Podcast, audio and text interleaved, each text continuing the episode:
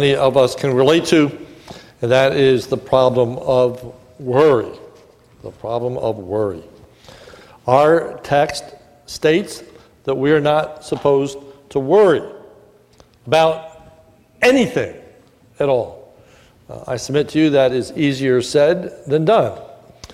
However, what is said in this text is not meant to be a rebuke, but an encouragement, a help to us, a antidote to our worry, if you will, uh, how to uh, overcome the anxiety that we experience in so many aspects of our lives.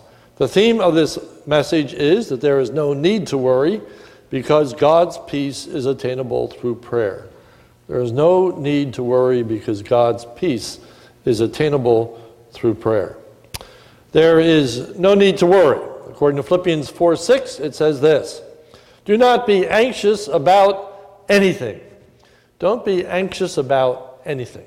What is anxiety, or as I'm going to be referring to it this morning as worry? What is worry, and how is it to be distinguished from concern? Where does concern end and worry begin? Back in Philippians chapter 2, verse 20, Paul was writing concerning Timothy, and he said this concerning Timothy in verse 20 of Philippians 2 for I have no one like him who will be genuinely concerned for your welfare. Generally concerned for your welfare.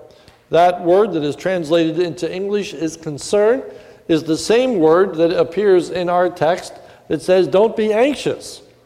So, in one sense, verse 20 says, It's a good thing. He's concerned. And in our text, it says, don't be concerned. Don't be anxious. So, which is it? Good or bad? Concern, worry. Well, it's uh, kind of like the word lust, as we have referred to it oftentimes. Lust is a negative form of the word. Uh, to uh, lust is a bad thing. Desire is the positive form of the word. It's a good thing. It depends on the context. It depends on the context. What is most uh, helpful, I think, is to try to make a distinction between worry and concern, since they are so closely related. In fact, in Greek, the same word. Concern is positive in that it seeks solutions to problems. Concern is a, is a good thing, it's constructive, it's beneficial, it reflects, it takes into consideration uh, what we ought to do. Uh, it handles responsibilities and duties successfully. Concern is good. Worthy, worry, on the other hand, is bad. It anticipates problems for which there are no solutions. Worry is destructive, it's harmful, it has a negative effect upon our lives. Rather than causing us to be more effective, we become less effective. Uh, we become sidetracked by our worry. We become undone by our worry. Worry produces negative effects upon ourselves and others. The exhortation in our text is actually to stop worrying. Stop worrying. The uh, particular tense of the Greek uh, tells us that this is not a hypothetical. It's not saying that we shouldn't enter into worry, it assumes that we do. It assumes that the Philippians are in a state of worry and they are to stop worrying. Uh, so, too, often we are in a state of worry. Uh, we worry about many different things. And in this text, we are exhorted to stop worrying. The exhortation is not to worry about anything at all. Verse 6 do not be anxious about anything.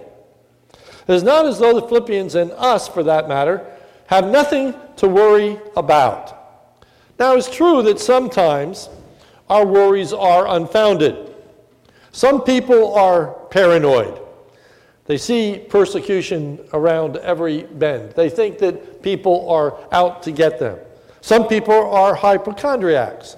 They think that they're always sick. they think that there is something wrong with them. They think that they have a, a great illness, if you will. So there is unfounded worry. But some worries are very real. Just because someone is paranoid doesn't mean that someone isn't really out to get them, or that uh, hypochondriacs don't sometimes get sick. Sometimes there are very real reasons. But more than that, what we're to understand is that this is not a rebuke for the emotionally unstable or for the psychologically weak. This isn't just talking about people that have uh, tremendous psychological disorders, okay? People that uh, worry about nothing that is to be worried about. Uh, this is speaking to issues that uh, would bother the uh, strongest of people, those that are physically, emotionally strong. There are real things to worry about. This world is a scary place. There is much that is beyond our control. And it's good for us to keep that in mind. Paul's not addressing unfounded or baseless worry. Paul is addressing real and difficult situations in which the outcome is unknown and one has little control over. It is not to make light of our troubles or to ignore our troubles. Rather, it is a call to put one's troubles into perspective, to take our cares and our worries to God. Number two, we are not to worry because God's help is attainable. The exhortation is not to self confidence, it's not to have an overestimation of one's own abilities or powers. It is not to delude ourselves into thinking that we have everything under control, that there is nothing to worry about. You see, some people don't worry when they should. Some people think they have control over things that they don't. Now, uh, to me, for example, it, it seems foolish, maybe that's a strong word, but you know, it's hard for me to imagine why somebody would ride a motorcycle without a helmet. And, uh, you know, I, I, think it's probably possible for somebody to get on a motorcycle and say, well, I'm going to drive carefully. Uh, I'm going to be responsible. Well, just because you're responsible doesn't mean the person that is driving the other direction is going to be responsible. Just because you're responsible doesn't mean you can't have a flat tire. Just because you're responsible. My point is that many times we don't worry because we think we're in control. Well, we're not. We're not. That is a baseless form of uh, peace and contentment. That's a delusion of ourselves. Uh, we are not to live a life of denial of the reality of evil or persecution or hardship or tragedy. It's not a call to denial. Rather, it is a call to come to God for help through prayer. In every situation, we're to turn to God. Notice verse 6 Do not be anxious about anything, but in everything by prayer. In this text, Prayer is seen as the universal answer to a universal need. So that in whatever circumstance, we're not to be worried. Why? Because in every circumstance, we can pray. Everything that we can worry about, we can pray about. Every experience that we encounter, we can take it to God. There is nothing outside the purview of prayer. There is nothing that is outside of the purview of God's sovereign power.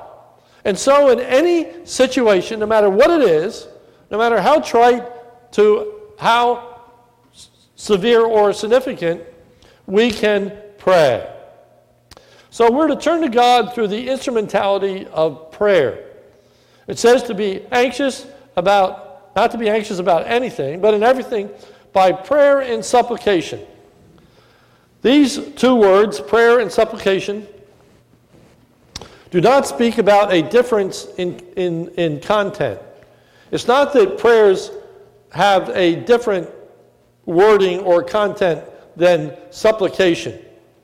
The difference between prayer and supplication is not in content, but it, it is in form.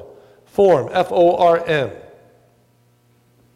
The word prayer that is found in our text refers to times of prayer in a formal sense. It refers to prayers that are set apart uh, as a result of dedication to prayer. Structured times of prayer, if you will. For example, we have prayer in our service, and we have a formal time in which we pray for the needs of the congregation. At such times, we're to take people's requests before God. We have a structured time of prayer on Wednesday night. And on Wednesday nights, we gather and we hear of people's requests. We hear of people's needs. We hear of people's concerns. And we are to pray. Those structured times of prayer. And they don't necessarily have to be public. We have structured times of prayer in our own lives. Uh, many people pray before meals. That's a habit, that's a tradition. That's a time in which we pray. Some people pray before they go to bed.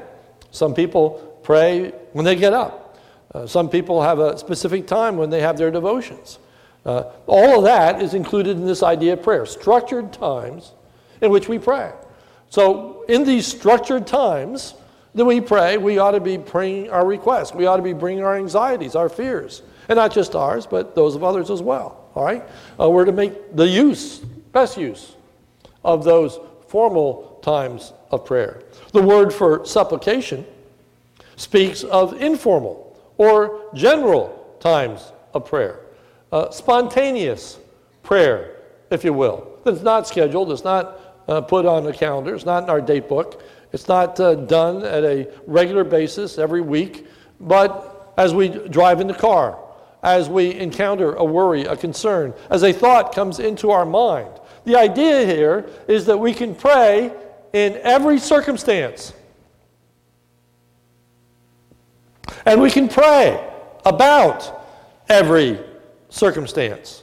And so we ought to be using our times of prayer to be praying about the things that are causing us anxiety and worry and in the midst of that anxiety and worry, we should be praying. You don't have to wait till a prayer meeting to pray about what is bothering you. You don't have to wait for a morning worship service to let us know of a particular need that is present in your life. You can pray at that moment. You can offer a supplication towards God. In our turning to God, we are to be grateful that we have such a God to turn to. Notice verse 6. Do not be anxious about anything, but in everything by prayer and supplication. And now this word, with thanksgiving. With thanksgiving, let your requests be made known unto God. With thanksgiving. Not that we need to butter God up so that he will listen to us, so that he will respond to us, but rather we are to be thankful that we have a solution to our worries and that our solution is God Himself. We are to be grateful in our anxiety that there is a solution. You see, the whole issue of worry is, is there isn't a solution. There isn't a problem. There isn't a way out. It is beyond our control. It's beyond our resources and we worry about things over which we have no control. Well, we should be thankful that we can turn to God, a God who is in control over all things, a God whose resources are indeed sufficient, a God who can, in fact, take care of the very thing that we're worried about. And so the first step in dealing with this anxiety is to be grateful that we have a God that we can turn to a sovereign, almighty, holy God. When we are at wit's end and have a tendency to ask the question, What can I do? the prayer, the response ought to be, Well, I can pray. And I'm thankful that I can pray to a sovereign, loving, merciful, holy God. Next, we want to look at the outcome. The outcome. What can we expect? We've said that we don't need to worry, for God's peace is obtainable. Notice verse 7. And the peace of God, which surpasses all understanding, will guard your hearts and minds in Christ Jesus. So in the text, peace stands in opposition to anxiety. Instead of the anxiety, we have peace. We have peace. Notice it tells us that God will give us peace. It's important to realize that that does not mean that He will lessen or remove the cause of anxiety. It doesn't mean that He necessarily will change the situation. It doesn't mean that He's going to remove the issue over which our anxiety is expressed, but rather that in the midst of all that we are experiencing and that we are having to deal with, that we're going to have peace. And in our text, there is a tremendously unique statement. It is, it is unique to all of the rest of the New Testament. And that is in verse 7, it says, And the peace of God, which surpasses all understanding. The unique statement is the peace of God. That phrase, peace of God, is found only here in the entire New Testament. The most common phrase is that we have peace with God. The most common occurrence is that through the gospel, we are brought into a, a, saving knowledge of the Lord Jesus Christ, and as a result of the gospel, our relationship to God changes. We're no longer enemies of the cross of Christ, as was described earlier in the book of Philippians. But now we are friends of God. We are at peace. We are not on opposite ends of the spectrum. We are not at war with God, with trying to thwart His will and demanding our will to be of God but we are at peace with God. That is important, but that's not what our text is saying. There is the peace that God gives, as in John, where it says, My peace I give unto you, not as the world gives, give I, so that the peace that God gives is different than the world's. The world gives peace by trying to remove the situation that causes the anxiety or worry, but not so on the part of God. But even this is a different sense. It's not just simply saying that God is the bestower of peace, but rather it is saying something that is much more demonstrable and, and quite amazing. It is a descriptive genitive. It is saying that you will receive God's peace, a godlike peace. You will receive a peace that God has. You're going to be like God. Instead of having anxiety, God doesn't worry about anything. God doesn't sit in heaven with his hands wringing and say, oh my, everything's out of control. What am I going to do? These people are rebelling against me. Uh, they, they, they, are sinning. They are, oh my, look at this. Oh, there's tragedy in the Mideast. Oh, they're talking about war over here. What am I going to do? Oh my, look at all these nations. They're rising up against me. What am I going to do? The psalmist said in Psalm 2 Why do the nations rage and conspire, and the peoples plot in vain? The kings of the earth take their stand, and the rulers gather together against the Lord and against his anointed one. Let us break their chains, they say, and throw off their fetters. The anointed one in heaven laughs. The Lord scoffs at them. As the nations rise up and rebellion before God, instead of wringing his hands, it says he sits in heaven and he laughs. What are they going to do? What are these world leaders going to accomplish? How can they overcome the power of God? Let me ask you a question. How many of you worry about getting beat up by a two year old?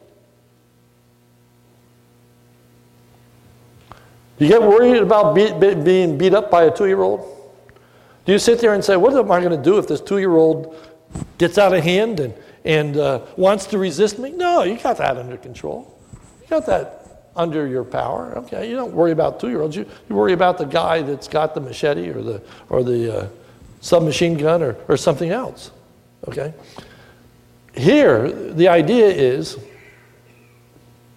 that you're going to have peace, the kind of peace that comes in recognition of God's control, of God's sovereignty, of God's direction over the things of this world. That is the kind of peace that you are going to experience as you come to the Lord in prayer and submit to His will. Not that He takes it away, but He shows you that all of this is under His purview. All of this is under His care. All of this is under His control. Psalm 23 says, Even though I walk through the valley of the shadow of death, I will fear no evil, for thou art with me. Thy rod and thy staff, they comfort me. Nothing worries God. Nothing is beyond his control. And since nothing worries God, nothing should worry us. You know, we have tendencies to place our faith and trust in the wrong places.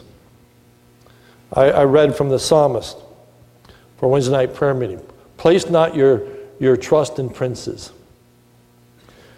We receive false hope. We receive false trust. We receive false confidence because we think there are certain people in control and we think they'll watch over us. We think that they'll protect us. Little children don't worry about things because they leave it to their parents. Mom and dad will take care about that. They don't worry about where the next meal is coming from. Mom and dad always provide the meals. Okay? Mom and dad will watch out for me. Mom and dad will take care of us. Well, there comes a day in which mom and dad are no longer there. Or it comes a day in which we realize that mom and dad are uh, not in control of everything, okay? Uh, they are human. And so the psalmist says, When my father and my mother forsake me, then the Lord will take me up. When I realize they're, they are valuable, then God will be my source and my strength. Okay? We have nothing to worry about because God has nothing to worry about. No one, no thing can overthrow the plan and will of God. Therefore, we can have peace. Okay? His peace in knowing that He is in control. The peace is described in verse 7. The peace of God. And now it says this which surpasses all understanding. surpasses all understanding. We could understand that in a number of ways. That could mean that that peace goes beyond any human explanation. Okay, to, to try to explain that, it's kind of unfathomable. Um, but probably better is that it's, it's, it's better than a peace that arises from human planning or scheming. Plans fail, but God does not. Faith in ourselves is misplaced. Faith in God is never misplaced. That is where faith belongs. Our confidence belongs to Him. We can have faith, we can have peace in things that we don't understand. We can have peace in the midst of situations in which we don't know the outcome.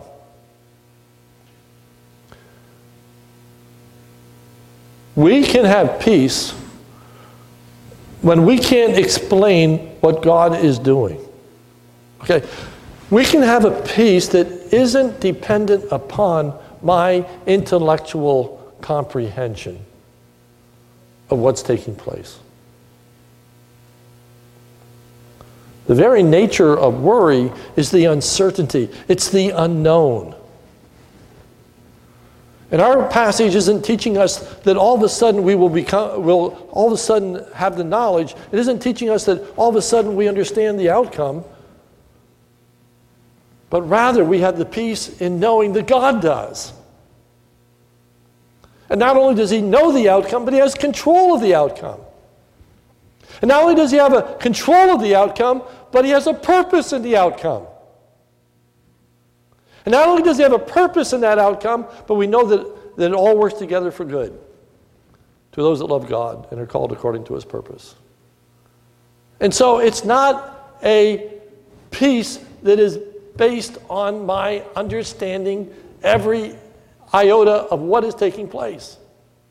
It's not that he's going to explain to me the mystery of his will, but it is the resolve that, yes, a sovereign God knows what he's doing. And therefore, I can be at peace. Notice the effect of the peace. Verse 7 will guard your hearts and minds in Christ Jesus. The word for guard here is, is the aspect of a sentinel, it's, it's a person who stands on watch. Stands on watch. But interestingly enough, it's a word that doesn't mean to stand on watch for the enemy, but rather it's a word that means to hold into captivity. It would be like a person that is placed on the outside of a cell to make sure that the, that the uh, inmate doesn't break out. It's the security guard. Okay?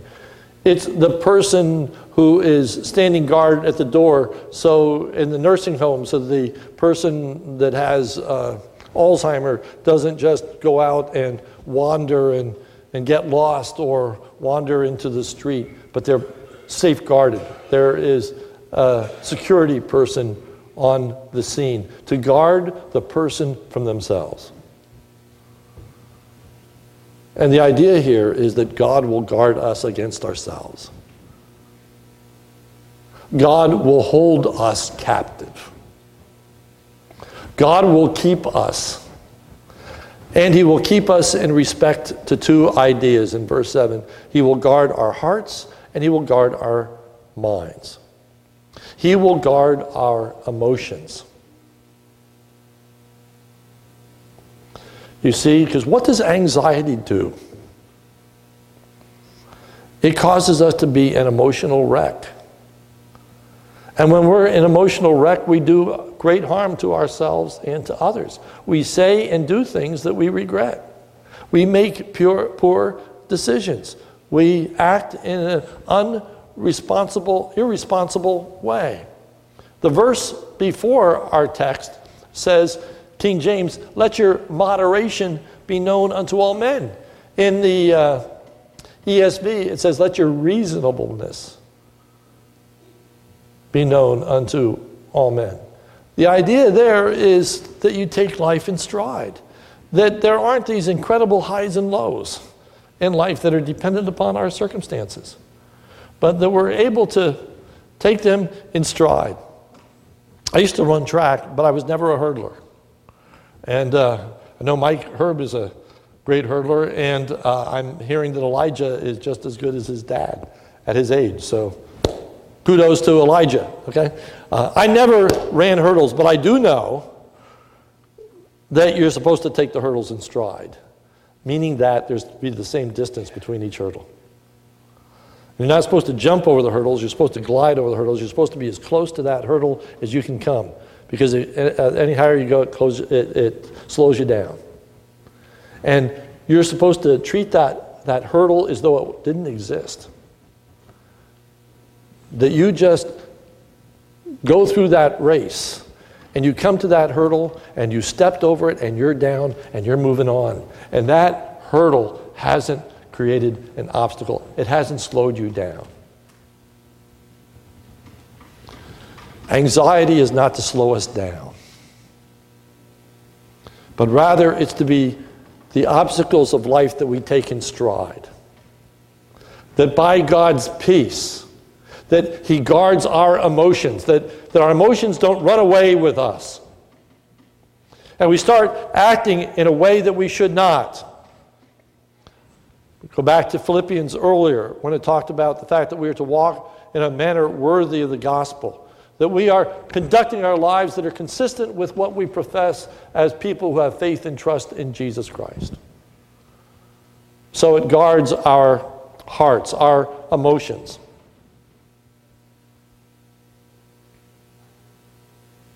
Secondly, the peace guards our thoughts. Guards our thoughts, meaning that it allows us to see clearly, rationally, and confidently. For it tells us in verse 7 that, that he will guard our minds.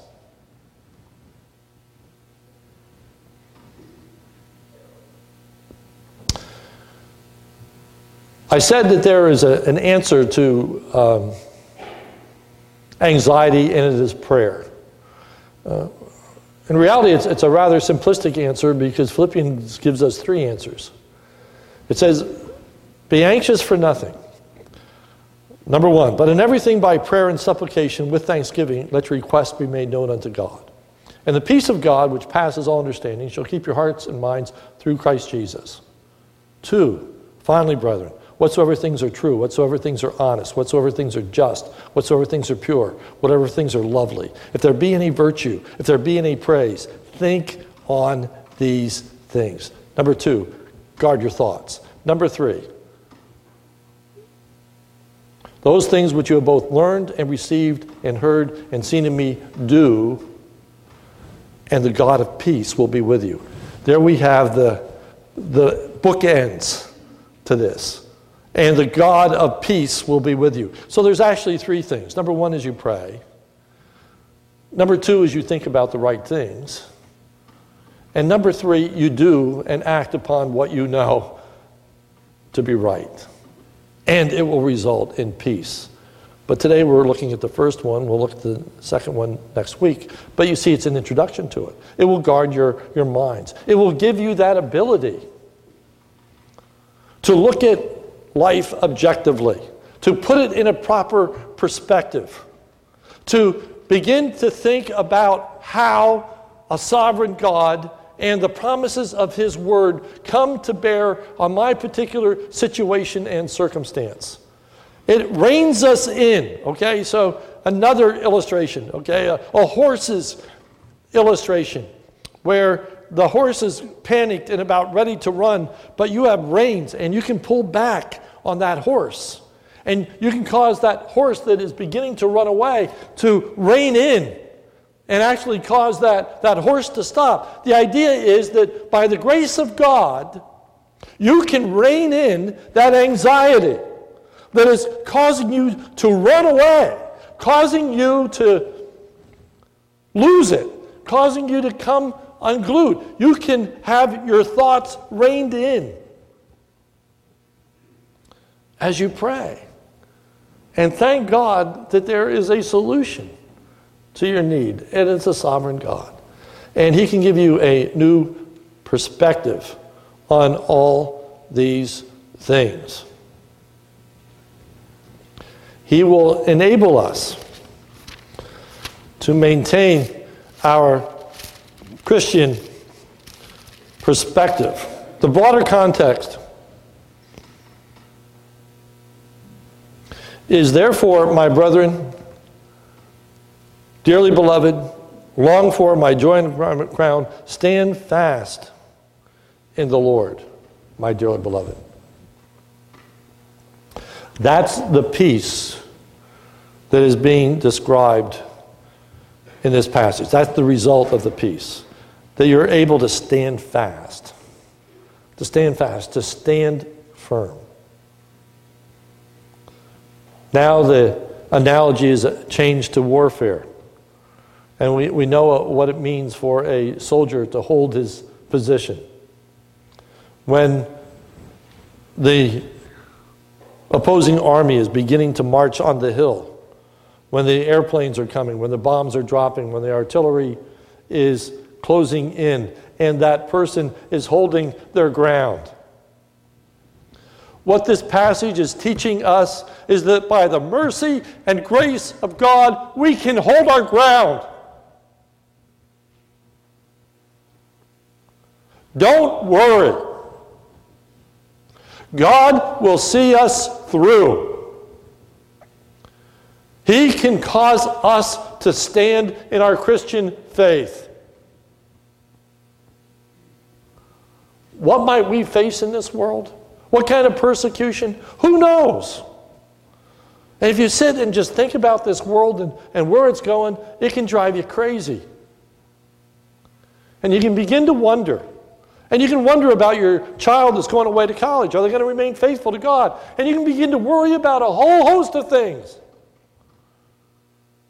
But, brothers and sisters, by the grace of God, the promise of God is we will stand firm. He will watch over us, He will protect us. So, in times of anxiety, we need to turn to Him. With thanksgiving, and have the peace to know that nothing worries Him, that nothing challenges Him, that nothing is beyond His control. Therefore, my life is safe. And I can stand firm because He can rein in my thoughts that are taking me in directions that I cannot know. Because He will put a sentinel, a guard around my emotions to keep me from acting in a way that's totally going to undo everything that He does.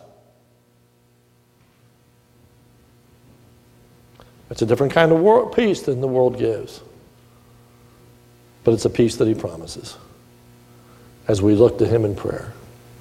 Oh, help us in our anxiety and worry to go to God and ask that we have His peace, His perspective, His understanding of this world. And in so doing, have our thoughts reined in and our emotions held in check. Let's pray. Our Father, help us. Help us. These things are beyond us, even as your text tells us. They are unexplainable, they are incomprehensible. But, oh Lord, give us faith in you. Help us not to look at all the troubles, help us to look to you. Oh Lord, when we don't know where to turn, may we turn to you. And long before we get to that place where we don't know where to turn, may it be our first response. May it be our immediate thought. As soon as doubts arise, oh God, help us to take them to you in prayer. And we pray for your peace.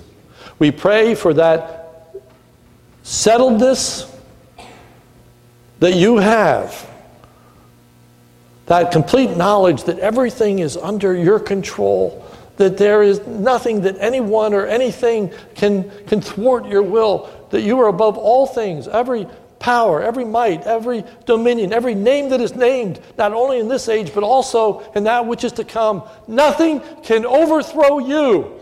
Oh Lord, give us that same settledness in our own mind about you. Lord, give us peace, knowing that you are in control of all things. May sovereignty not just be a doctrine, but Lord, may it be an experience in our lives as we thank and praise you that you are the King of kings and you are the Lord of lords. For it's in Jesus' name we pray. Amen.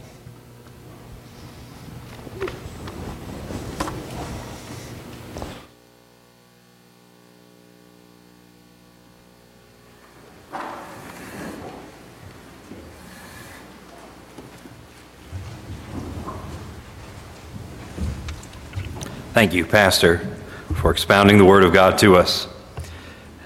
Now, would you take your hymnals as we have an opportunity to respond in song, very much in keeping with this theme?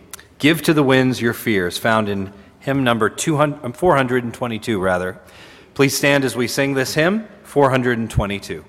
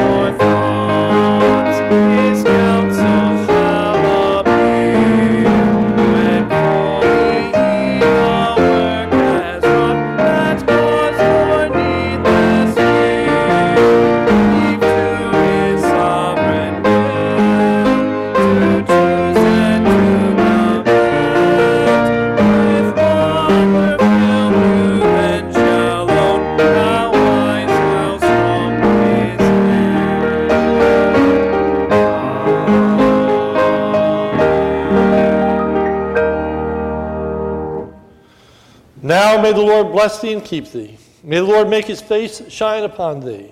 May the Lord lift up the light of his countenance upon thee and give thee peace. Now and forevermore.